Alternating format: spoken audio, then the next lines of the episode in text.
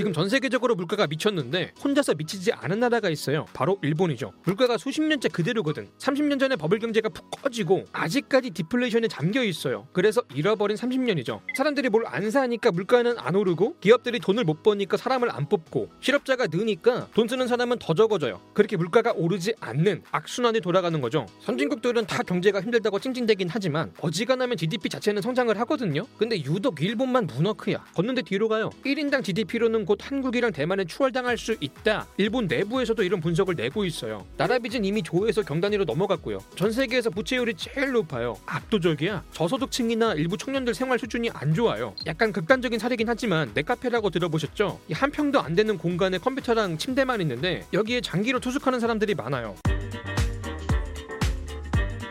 옛날엔 진짜 미치게 잘 나갔는데 이 현대사에서 일본의 전성기가 총 세 번이 왔어요. 첫 번째가 근대화에 성공을 하면서 중국이나 러시아를 꺾고 동아시아에서 패권을 장악하고 제국을 건설했던 시절이 있죠. 다음으로 세계대전에 한국전쟁을 거치면서 이 군수산업으로 제조업이 발전하다가 7, 80년대에 제조업으로 수출 대국이 돼요. 소니의 워크맨이나 도요타의 자동차가 미국의 가정을 점령하던 시절이죠. 마지막이 이제 버블 경제인데 이때 부동산이랑 금융의 거품이 무지하게 끼면서 일본 금융사가 세계 50대 기업을 쓸어 담았어요. 부동산 같은 경우는 일본 전체 국토가 미국 전체 국토보다 4배나 비쌌고 버블 경제는 제가 따로 만든 영상이 있는데 이거는 같이 보시면 좋을 것 같아요. 어쨌든 이런 전성기들을 거치면서 일본의 문화도 미국을 중심으로 전 세계에 퍼지게 됐죠. 현재 세계에서 제일 큰 IP도 포켓몬이랑 헬로키티예요. 그 미국의 마블이나 디즈니가 아니라 이렇게 군사, 경제, 문화가 찬란하던 시절이 있었어요. 근데 어쩌다가 이런 매너리즘에 빠지게 됐냐? 자 마지막 전성기였던 버블이 푹 꺼졌다고 해서 나라가 망하는 건 아니에요. 열심히 복구하면 되죠. 다들 그러고 살고 있는데. 근데 일본은 시기가 조금 안 맞았던 게 그때가 신자유주의가 트렌드였거든요. 전 세계가 하나의 시장으로 통합이 되고 관세 없이 저렴한 수입산들이 막 들어오면서 국산 제품들의 가격에 압박을 가했어요. 그렇게 전체 물가를 낮추게 됐죠. 근데 일본은 물가가 안 올라서 걱정인 나라인데 수입산의 물가를 낮추면 이게 좋겠어요. 여기에 기업들은 또 수입산이랑 가격 경쟁을 해야 되다 보니까 생산 단가를 낮춘다고 만만한 인건비를 까게 되는 거죠. 그 월급 쥐꼬리만큼 주면서 만든 중국산이랑 가격 경쟁이 안 되니까 게다가 정부까지 인건비가 싼 비정규직을 늘려주면서 기업들의 인건비 후려치기를 지원하 게 돼요.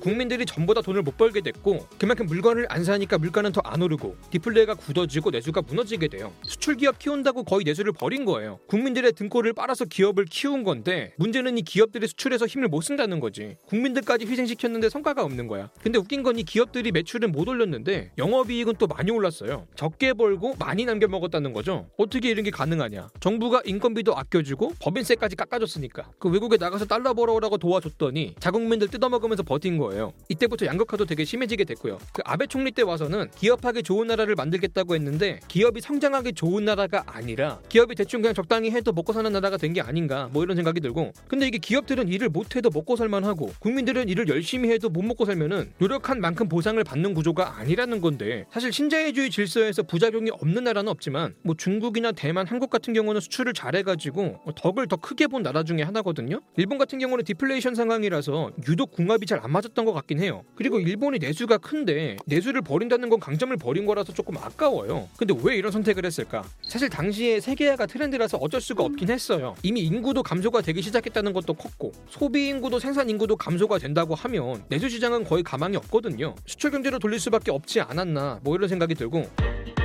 어쨌든 와중에도 디플레이를 이겨보겠다고 고생을 굉장히 많이 했어요. 일단 통화 정책을 공격적으로 했죠. 양적 완화 개념도 잘 모르던 시절부터 양적 완화를 했어요. 시중은행에 돈을 무지막지하게 퍼나른 거죠. 그리고 그 돈들을 쉽게 대출을 해가지고 꺼내다 쓰기 편하게 재료금리도 누구보다 빠르게 시작을 했고요. 기업이 대출을 해가지고 그걸로 투자를 하고 고용을 늘리고 가게도 대출을 해가지고 돈을 팍팍 쓰라고 이렇게 한 건데 통화 정책 말고도 재정 정책도 꾸준히 했어요. 사람들이 안 팔아주면은 나라가 팔아주겠다고 해가지고 국고를 털어서 공공사업을 많이 했습니다. 뭐 도로 깔고 토목 공사 하고 댐 짓고 하면서 기업들 매출을 올려주고 일자리도 창출하고 했던 거죠. 문제는 이 짓거리를 수십 년을 반복하니까 국고가 다 털려가지고 만성적으로 재정이 적자가 나고 돈이 부족하니까 국채를 발행해가지고 빚을 지고 나라가 완전히 빚쟁이가 되는 거죠. 특히 고령화가 되면서 연금 받는 어르신들이 늘고 의료보험도 쏠쏠히 이용하기 시작하면서 복지비가 엄청나게 깨지게 돼요. 그렇게 국가 부채 문제가 고착화가 됐고요. 적자가 난다는 거는 들어오는 건 적고 나가는 건 많다는 건데 해서 들어오는 거 늘린다고 점점 더 많은 세금을 걷게 되고요. 줄이고요. 나가는 거 줄인다고 복지를 줄이게 돼요. 이 고령화 국가들의 숙명이 아닌가 싶은데 일단 세금부터 보면요. 기업은 돈을 벌면은 그만큼 법인세를 내죠. 이 법인세를 올린다는 거는 부자들한테 더 많은 세금을 물린다고 보면 돼요. 부를 아래로 재분배하는 효과가 있죠. 근데 소비세는 반대예요. 한국에서는 부가가치세라고 해가지고 뭐 살 때 10%가 붙죠.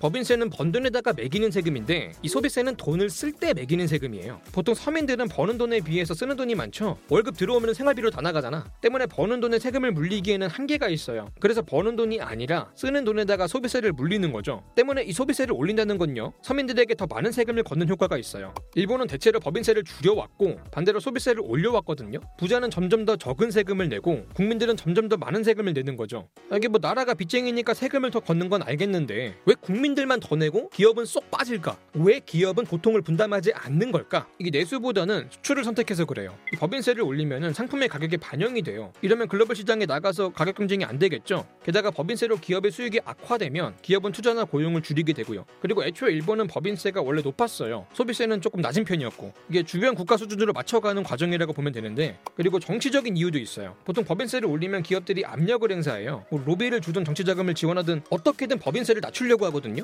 물론 소비세도 올리면 국민들의 저항이 상당한데 실제로 올릴 때마다 내각이 교체가 됐어요. 근데 이게 시간이 지나면 금방 잊는다는 거죠. 이 소비세가 물건 가격에 포함이 돼요. 간접세라서 이게 잘 보이지도 않아요. 세금 이 아니라 물가가 오르는 것처럼 느껴지는 거야. 그래서 저항감이 오래가지 않기 때문에 소비세를 올리는 선택을 주로 한다는 거죠. 문제는 안 그래도 디플레이션인데 소비세를 올려버리면 물건을 더 안 사겠죠. 자 다음으로 사회 보장 제도 즉 복지도 줄이면서 왔어요. 지금 재정 상태나 복지비 증가 추세를 보면은 줄이는 것도 수순이기는 해요. 근데 복지의 질이 떨어지면 부작용이 없을 수가 없거든요. 만약에 내가 큰 병이 들거나 늙었을 때 국가에서 해줄 수 있는 서비스가 거의 없겠구나. 뭐 내 인생을 책임을 져주지 못하겠구나. 스스로 생존할 수밖에 없겠다. 이런 사회 보장에 대한 불신이 퍼지게 되면 어떻게 되냐면은 국민들이 돈을 안 쓰고 모은다는 거죠. 의료보험도 약해지고 있고 연금도 받을 수 있을지 못 미덥고 근데 나갈 돈들은 되게 많아요. 결혼 자금에 집 대출금에 애들 학자금에 병원비에 노후비까지 이게 흥청망청 돈 쓰고 막 어디 투자하고 이러기가 힘든 거야. 그렇게 복지가 깎인 만큼 돈을 안 쓰다 보니까 결국 디플레이션만 강해지는 거예요. 그리고 전반적으로 청년들의 삶이 피폐해지다 보니까 결혼도 안 하고 애도 안 낳고 인구는 감소하고 역시 디플레이션이 굳어질 수밖에 없고요. 이 복지가 너무 열악하면요. 국민들은 실패를 두려워하게 돼요. 실패한 사람에게 기회를 주지 않는 시스템은 결국 도전하지 않고 보수적인 사회를 만들고요. 복지 과잉이 몸을 게으르게 만든다면 복지 부족은 머리를 게으르게 만든다는 거죠. 그리고 이 디플레이션에서 빠져나오지 못하는 게 외부적인 요인도 있어요. 회복이 좀 되는가 싶으면은 계속해서 이 사건이 터지거든. 1997년에는 아시아 통화 위기가 있었어요. 이때 아시아 국가들이 다 같이 그 줄빠따 맞을 때거든요. 우리도 IMF가 지나갔고 4년 뒤에는 미국에서 닷컴 버블이 꺼졌어요. 예나 지금이나 일본의 최대 수출국이 미국이거든요. 고객인 미국이 힘드니까 같이 힘들었던 거죠. 7년 뒤에는 리먼 사태가 터져가지고 미국 경제가 아주 오랜만에 작살이 났어요. 3년 뒤에는 또 후쿠시마에서 원전이 터졌고 피해가 엄청났죠. 그래서 우리 방사능 국가 아니다. 다 회복했고 우리 제품 안전하다. 좀 팔아줘라. 관광도 조금 다시 와주고 이런 식으로 홍보한다고 도쿄 올림픽을 열고 큰 거 한 방 준비한 건데 평소에도 호흡기에 약을 달고 자는데 약발 좀 도는가 싶으면은 호흡기 떼가고 링거 뽑고 마음처럼 안 되는 거죠.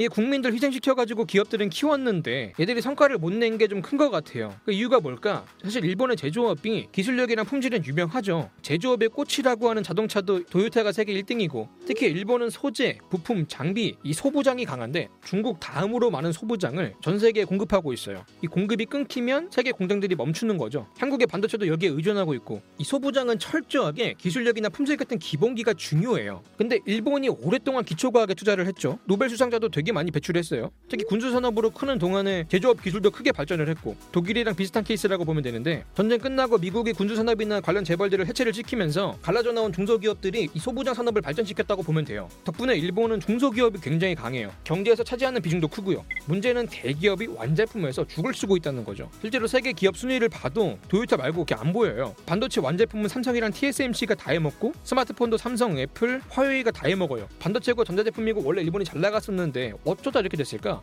일단 기술력이 너무 좋은 게 문제예요. 기술을 너무 믿고 의지했거든. 이게 뭔 말이냐면은 반도체로 예를 들면 이 한국이 일본을 꺾게 된 계기가 있어요. 이게 가정에서 쓰는 개인 컴퓨터, 즉 PC가 90년대에 뜨기 시작했거든요. 가정용이면은 성능보다는 가격이 중요하다. 이러한 판단으로 삼성은 가성비에 집중을 했어요. 반면에 일본은 고품질에다가 비싼 제품에 집중을 했고요. 결과만 놓고 보면은 삼성의 판단이 맞았던 거죠. 디램 시장에서 가성비 제품이 선택을 받으면서 일본은 한국의 왕자를 내어주게 돼요. 말 그대로 뭐 새로운 시장을 개척하기보다 부자는 이미 경쟁이 심한 지역에 집중하기도 했고요. 품질만 믿고 싸우면 다 이긴다고 생각을 한 거죠. 그렇게 신흥 시장을 먹는데 실패를 하면서 점유율을 잃어가게 됩니다. 한마디로 이렇게 만드는 건 잘하는데 파는 거를 잘 못하는 거죠. 이 품질만 좋으면 무조건 팔린다는 마인드가 시대와 수요의 변화에 맞추려는 노력을 막았다는 거죠. 다음으로 정부가 지나치게 보호를 한 것도 문제예요. NTT랑 NEC 사례가 대표적인데 NTT는 우리로 치면 KT 같은 통신회사고요. NEC는 삼성전자 같은 전자제품 회사라고 보면 돼요. 근데 정부가 이 통신 산업을 키운다고 NTT를 통해서 NEC를 적극적으로 밀어줬어요. 글로벌에서 강자들이랑 싸워야 되니까 국가대표 한 팀만 제대로 키워서 내보내자 뭐 이런 건데 문제는 거의 독점 수준으로다가 보호를 했다는 거죠. 때문에 새로운 사업자가 진입을 하지 못하고 내주 시장에서 공정한 경쟁이 사라지고 경쟁자도 없고 편하니까 혁신을 안 하는 거죠. 당시 미국은 반대로 했어요. 독점을 막는다고 IBM이랑 AT&T를 두들겨 팰 때거든요. 덕분에 수많은 스타트업들이 탄생을 할 수 있었고요. 지금 세계 순위권에 있는 기업들을 보세요. 다 그 미국의 청년들이 창업한 회사거든요. 혁신이라는 게 다 이런 데서 나오거든요. 대기업은 배가 워낙에 커가지고 방향을 트는 것도 굼떠요. 빙산이 이제 눈에 보이면 이미 늦은 거야. 다음으로 지목되는 이유가 갈라파고스화예요. 이 기업들이 내수만으로도 나름 먹고 살만 하다 보니까 이 내수 수요에 맞춰가지고 제품을 만들게 되고 글로벌 시장에선 안 팔리게 됐다는 거죠. 최근에 도장 찍어주는 로봇이 유명해요. 일본이 전산화가 안 돼 있어가지고 도장을 찍는 게 일이라서 기계가 대신 찍어주는 거죠. 자 그러면 지금 내수도 망했고 수출도 망했네요. 근데 디플레이션에다가 국가 부채에다가 인구 감소에다가 이거는 뭐 일본은 그냥 망하라는 거구나 싶은데 사실 그런 말이 있어요. 부자는 망해도 3대는 간다. 이게 가진 돈을 굴리기만 해도 먹고는 살거든요. 국가도 똑같아요. 일본이 한창 돈 잘 벌 때요. 해외에 투자를 많이 했어요. 뭐 부동산에 채권에 주식에 공장에 기업까지 돈 되는 건 다 샀어요. 여기서 나오는 배당금의 이자의 시세 차익이 상당해요. 7, 80년대에 한창 수출대국으로 돈 잘 벌 때도 많이 샀고 엔화가 비쌀 때도 상대적으로 저렴해진 해외 자산들을 많이 샀어요. 그러다 버블이 오고 돈이 썩어 넘치면서 뭐 헬기 타고 다니면서 해외 자산 쇼핑을 했어요. 버블이 꺼졌을 때도 경기 회복시킨다고 금리를 낮추니까 이자가 싸다고 대출을 받아가지고 투자를 많이 했 고요. 이런 식으로 얼마나 샀냐면은 전 세계에서 해외 순자산 보유량이 제일 많은 나라가 됐어요. 덕분에 수출이 안 풀리고 무역으로 적자가 나도 경상수지가 흑자예요. 물건을 못 팔아도 그것보다 많은 투자 수익을 땡겼다는 거죠. 일을 해가지고 돈을 버는 단계는 이미 지나간 거야. 망해도 3대가 가는 이유가 있어요. 문제는 4대, 5대, 6대까지 가면 어떻게 될 것이냐 아무도 모른다는 거죠. 자 오늘 영상 여기까지고요. 지금까지 지식한 입의 한 입만이었습니다.